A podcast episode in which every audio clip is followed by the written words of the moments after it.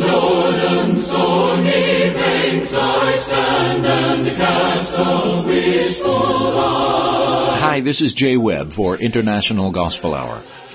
For 80 years, Churches of Christ have proclaimed God's Word through International Gospel Hour. You are about to listen to another Bible based lesson with Jeff Archie of International Gospel Hour. Starting now. Why do I hurt? Why am I suffering? Romans 8:22 says, "For we know that the whole creation has been groaning together in the pains of childbirth until now." Dear friends, again, do you wonder why you hurt and why we suffer? Well, we know there is an answer, and we're going to think on that today. Thank you to our Jay Webb and greetings to everyone. I am grateful to speak on every broadcast with this assurance, kind friends. The Word of God is sufficient to give us our answers of life. From 2 Peter chapter 1 verses 2 and 3, we find that we will present the knowledge of God and of Jesus our Lord as His divine power has given to us all things that pertain to life and godliness through the knowledge of Him. All things, friends, through His knowledge. In John 8 and verse 32, Jesus said, Ye can know the truth, and the truth shall make you free. In John 17:17, Sanctify them through thy truth, for thy word is truth. So yes, dear friends, we can know the truth. We will affirm that. We will defend the word of God here through this broadcast because we need to know the knowledge of God to grow in life and godliness through the knowledge of Him. Now, dear friends, there are some things that we cannot know. And friends, God did not see it fit for us to know. We cannot know the secret things of God in Deuteronomy 29:29. Genesis 27:2 says we don't know the day of our death. And we don't know how seed springs into life, but it does. That's the teaching of Mark 4:26 through 29. We don't know what's going to be on the morrow. James teaches that in James 4 and verse 14. And according to Mark 13:32, we do not know the time of our Lord's return. In a previous broadcast, we discussed the subject, Now This We Know, and we looked at a couple of things that we do know. We learned that Christ was manifested to take away sin, 1 John 3 and verse 5, and this we know without a doubt. And from Jeremiah 10:23 we know that man cannot direct his steps and be correct. And this we know for we need God to help us. Now, dear friends, before we continue, if you'd like to hear part one of this broadcast, please let us know at internationalgospelhour.com. Just request, Now This We Know Part 1, and we will gladly send you the link of that broadcast. Again, if you'd like to hear Part 1 of this study of Now This We Know, please let us know at internationalgospelhour.com. Go to our contact tab and request now this we know part one and we will send the link.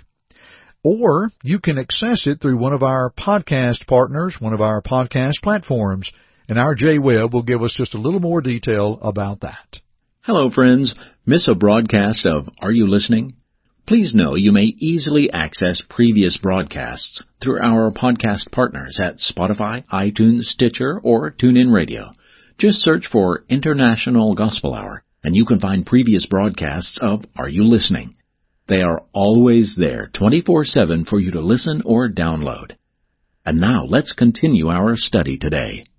And as we continue our study today, I want to add a couple of more things on our podcast partners and how people can access our programming uh, through the podcast options. Uh, of course, we have currently added Google Podcast, iHeartRadio, and Amazon Music as part of our podcast options, so you may be listening to one of those.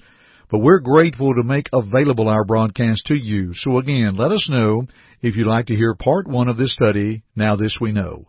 Let us continue with part two. Now this we know. First, our bodies, the earthly house, will be dissolved. Why do I hurt?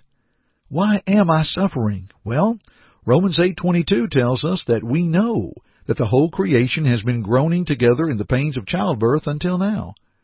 Dear friends, I know there is an answer. When sin entered into the world through the sin of mankind in Adam and Eve's day in Genesis 3, sin came into the world because of the weakness of Adam and Eve. Had they not partaken of the tree of the knowledge of good and evil, they would have continued to live a life for God. But when they turned away from the statement of God and unto the statement of Satan when he said, You shall not surely die, well, we wound up dying physically, and we will die spiritually unless we turn unto the Lord. Dear friends, this earthly house will be dissolved. And, and let me ask this. Have you ever known of anyone that has never suffered? While the most perfect individual in the world, Jesus Christ, who became sin for us, 2 Corinthians 5:21, he even suffered physically. In 2 Corinthians 5 verses 1 and 2, Paul says, For we know that if our earthly house of this tabernacle were dissolved, we have a building of God, an house not made with hands, eternal in the heavens. For in this we groan, earnestly desiring to be clothed upon with our house, which is from heaven. He's writing there to the Christian, to the church, to the saved. He has given us a simple fact that we're going to pass from this life. In Hebrews 9:27, it is appointed unto man once to die, and then the judgment. Well, dear friends, we know our physical bodies will not live here forever. And this we know, and we need to be ready. It reminds us of the blessing of faith in God of which is commanded in Hebrews 11:6. And when we see the command of repentance from the lips of our Lord in Luke 13:3 and 5, we're thankful that we can change our lives. That if we stand there and say, well, I've sinned so much, God can't forgive me, then we're trusting in ourselves and not in God. But repentance allows me to change my thinking and change my direction. When I confess Christ as the Son of God, as the eunuch did in Acts 8 and verse 37, I am confessing my faith unto man, and we are to confess that Jesus Christ is Lord to the glory of God the Father, Philippians 2.11. Even Jesus commanded us to confess in Matthew 10:32 and 33. And then I will do what Peter said on the day of Pentecost.